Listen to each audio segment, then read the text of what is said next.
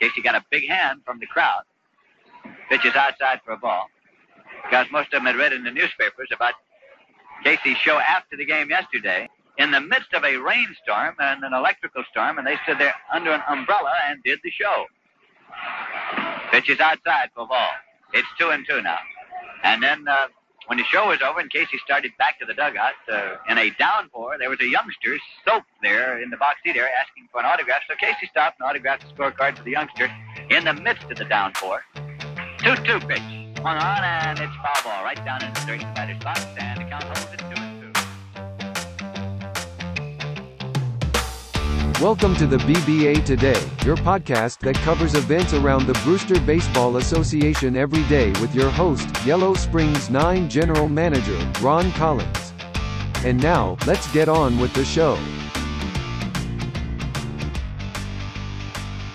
Hey, welcome to episode six of the podcast. I think it's really uh, been a whole lot of fun here so so far, and I expect today's episode will be equally fun or better, raising the bar for all others that come uh, come next. Today, I have with me the general manager of the Calgary Pioneers, uh, Kevin Dickson, and the commissioner and general manager of the Nashville Bluebirds, uh, Matt Rectenwald. Thank you guys uh, for your time today. This is going to be a whole lot of fun. Glad to be here. Yeah, good to see you again. There you go. Um, I thought that what we would do today is spend a little bit of time talking about what I'm, what I consider in my brain the topsy turvy nature of the league this year. You take a look at every division and you see teams in that upper tier that you weren't expecting to see, and you see tier, uh, teams at the bottom tier that you weren't expecting to see. So I wanted to spend a little bit of time and essentially kind of get out of the way and let you two guys ruminate for the most part um, about uh, what you see that is uh, weird and topsy turvy, and um, and then we'll kind of go from there. So, uh, Kevin, what are your thoughts? Um, I agree. I mean, that there's teams that are doing very well that you wouldn't expect. Um, in my division, for instance, Wichita is not normally toward the top of the division, and teams that aren't doing so well. I mean, Vegas and Boise and myself, we're fighting to get to 500. And Vancouver is doing terrible in their division, and Montreal's leading their theirs. So, um, just goes to show how uh, balanced in some ways the league has become. What do you think, Matt? Yeah, I was going to point to uh, some of the same teams you did, um, particularly Montreal, uh, the success they've had early in a division that we all pretty much thought was New Orleans and Rockville, like usual. Um, I'll also say in the Frick League, we're looking at you know Twin Cities, 25 and 11. Not sure too many people had that one pegged. Um, and I on the other side, yeah, no, no. No, and on the other side of things, you know, Vancouver 11 and 24 in the Pacific, um, Boise 17 and 19, Vegas 17 and 18. Um, a lot of topsy turviness right now. Um, we're at mid May, so give it another few sims here, and we should be at a point where it's this is the real thing. Uh, and and and then you've got Edmonton at 28 and 8. Right. Yeah, 28 and 8 is a pretty uh, strong set of numbers right there.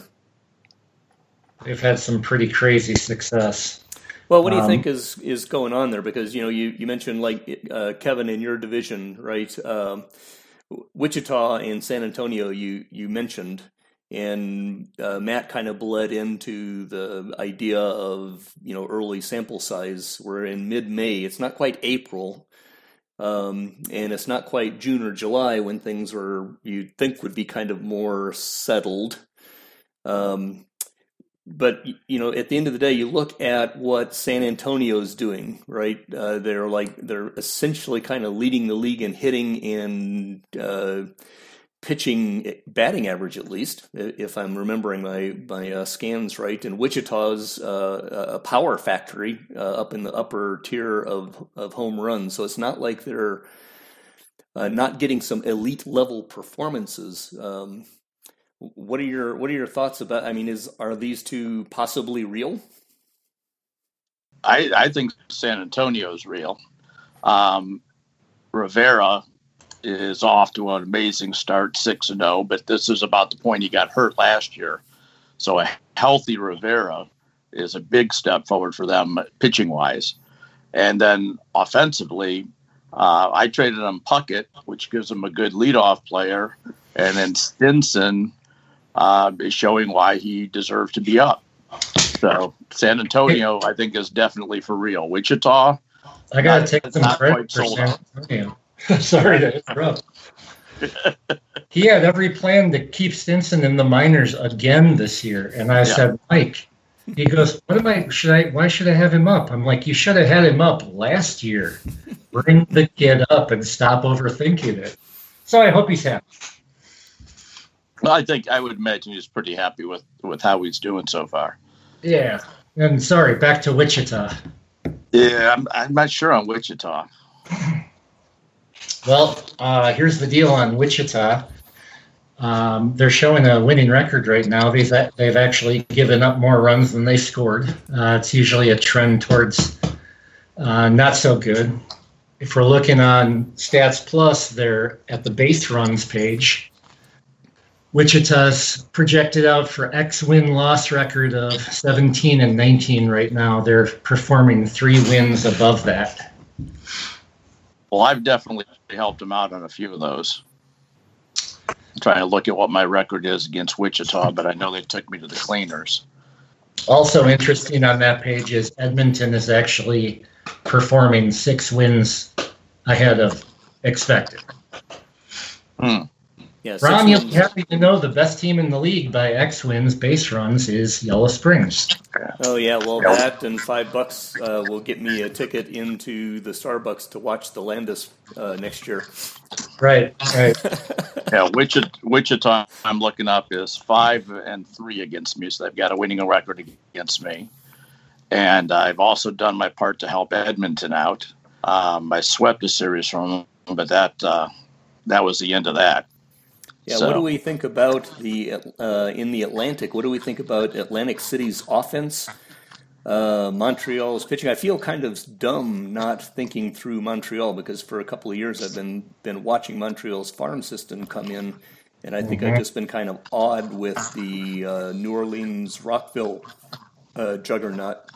I feel like I've missed both Montreal and Atlantic City in particular. Um, do you guys have any thoughts about why they are uh, where they are? Are those two teams real? Atlantic City's offense is like off the charts. Juan Rivera. Juan Rivera, for sure. Um, not not much you can't say about a guy with a one two two zero OPS. Uh, Twenty homers already. Unreal. Um, he's and then you look at uh, Randy Bader, their catcher. Yeah. This has kind of come out of nowhere. Well, he came out of the Las Vegas farm system, but that's either here nor there. That's kind um, of nowhere. Right. and he's a guy that doesn't look that good on paper except for his gap power. This dude, I threw him in. Um, I think it, yeah, it was the last season I was there. Uh, traded for Reese Wareham down the stretch and gave him Randy Bader as a throw in. So he's doing well. You know, Keith Dean is always doing well. Salazar. They've got a stable of uh, bats. Um, and their pitching's doing just well enough. Yeah, say so their, their pitching's definitely weak, but um, when you're scoring that many runs, I mean, 222 runs scored already. That's pretty impressive. Then they're in second. So who's in first? Well, that's Atlantic City. So you know, while no, we've been, we've all been uh, wowed by the shiny object, Aldo and Gonzalez and all their young hitters that came up. All of a sudden, they've got the best pitching in the league. Yeah, uh, round. And you know, a lot of these are guys who, like Geistman, for example, he's been um, around for a while, but really hasn't broken through to the point that he has so far this year.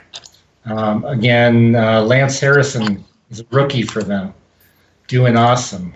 Ando. Yeah, let me ask. Uh, let me riff off of that for just a second, Matt. Um, you know, if we look at this, uh, what what I introduced as topsy turviness, Um, you know, is it really topsy turviness? Is this a um, factor of just a lot of young players that people aren't really paying attention to coming up, and so some of these teams are better than we expected them to be, just because of human nature? Uh, you know, human nature is wow, this team was really great last year; they'll be great again next year. This team was dog meat last year; they'll be dog meat this year. Um, how much of that plays into this? Well, I think with Montreal specifically, it's you know there's just so many good young players on this team.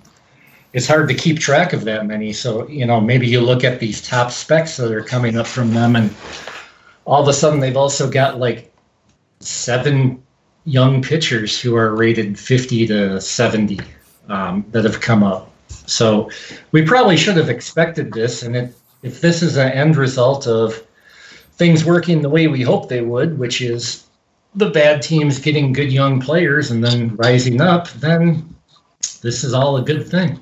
There you go. Well, I mean, I, I know that um, Kevin Spencer, the GM before Jeffrey, was doing a lot of work on the minors, so that's a remnant of some of that aspect too. What? So I'm kind of getting the flavor from you two that uh, Montreal is probably real, Atlantic City is possibly real. Depends on a few things.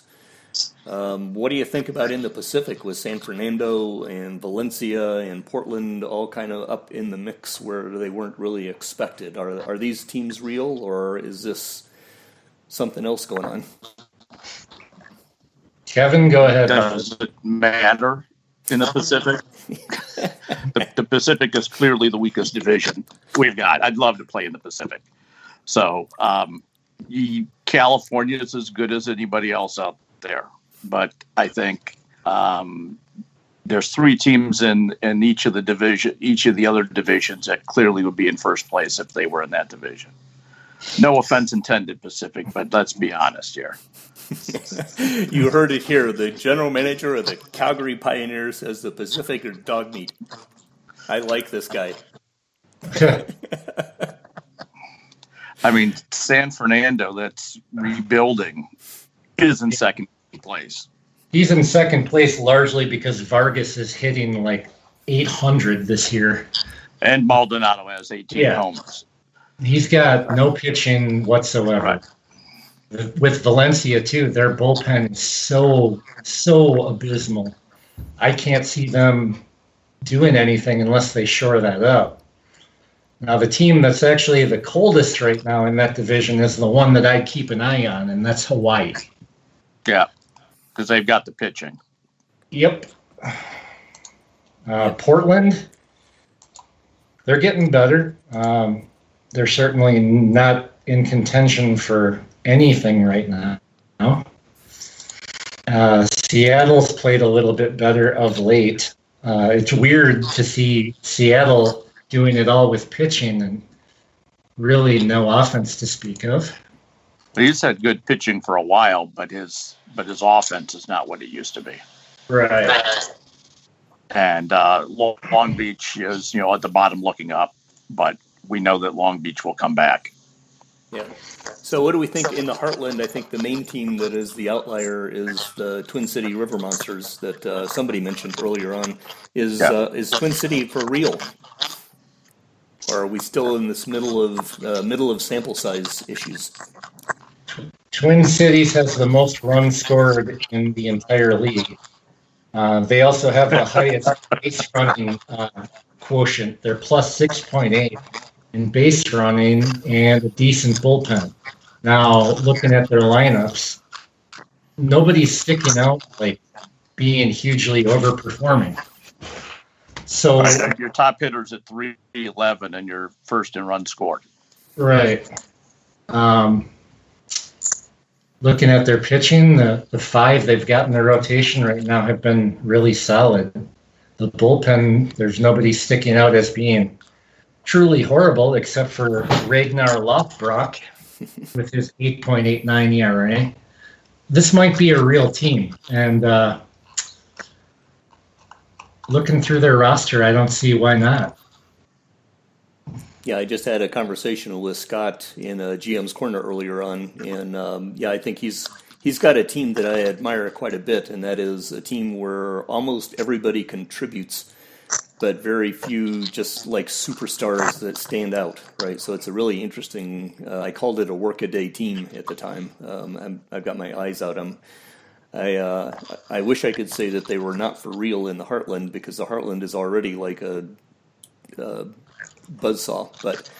Uh, I think that they are probably for real. Let me let me throw this out to you guys. Um, you know, we've gone through a bunch of teams, and some of these teams are actually for real. Some of them aren't. We might be right and wrong in different places. Why? Why is it that you think that we're seeing this kind of uh, this churn? Right? What, what's what's going on? Is it is it uh, raw random luck? Um, we've had a lot of things going on in the league for the past couple of years. So let me uh, quit rambling on forever. And uh, Kevin, Matt, what are your thoughts on why we're seeing this? I, I think the biggest reason is that we've got every team being run by somebody that knows how to run the team. There's no weak GMs. And so everybody's getting the most out of, uh, like you mentioned, Twin Cities. There's there's no that that could be a team with no all star that could compete for the division championship because he's putting the pieces together properly. Uh, and there just there just aren't any patsies when it comes to. Yeah, Matt. What do you think, Matt? Two things I'd also point out. Uh, one, we're seeing the results of the uh, mega draft come into play here, as we kind of alluded to with Montreal. Uh, the other thing, you know, as we've been trying to get the pitching in order, uh, league settings wise, we're also missing a lot of the depth that has gone over to the UMEBA. Well, yeah. especially depth at certain positions. Yep, particularly relief pitching and bottom of the rotation depth. Well, and and catchers and uh, good hitting center fielders. At least I seem to not be able to find those.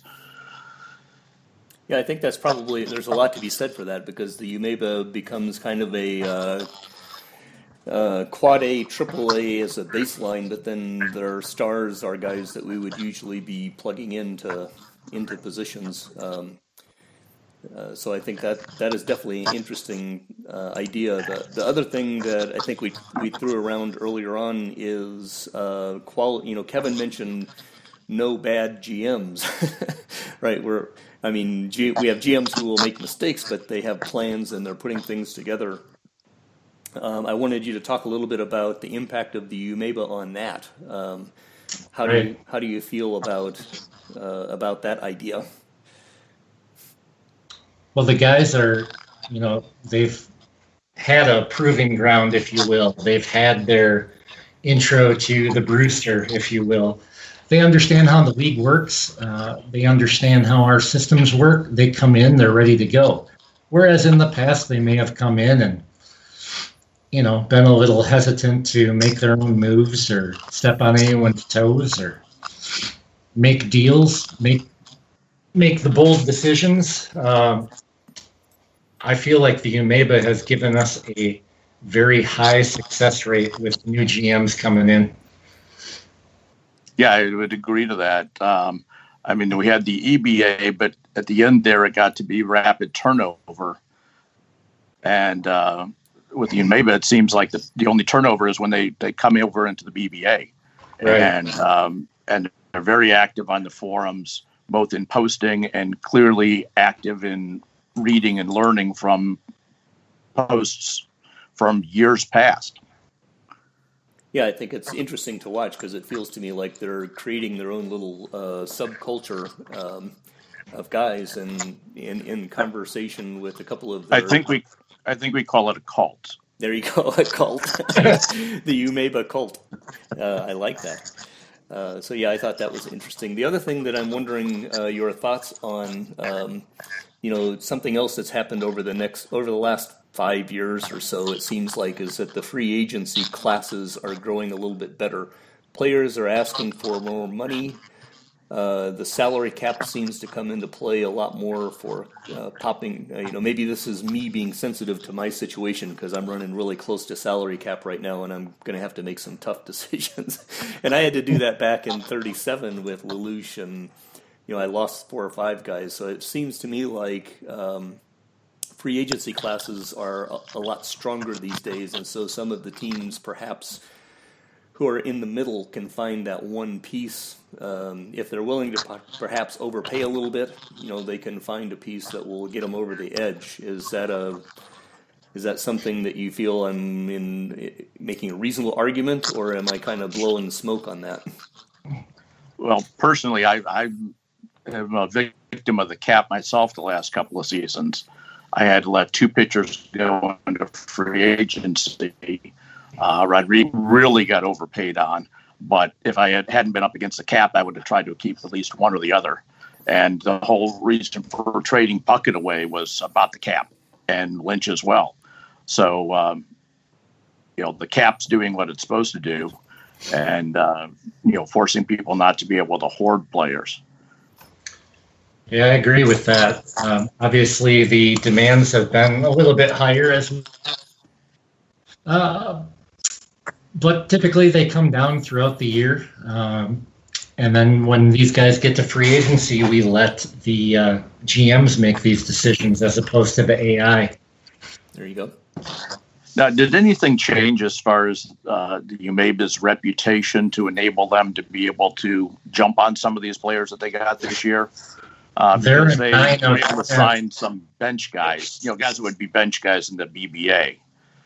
So two things have changed over the last couple of years with the UMABA. One, they they are considered a major league, um, and secondly, their reputation on a scale of one to ten, as compared to the BBA, is a nine now. I believe it started at seven.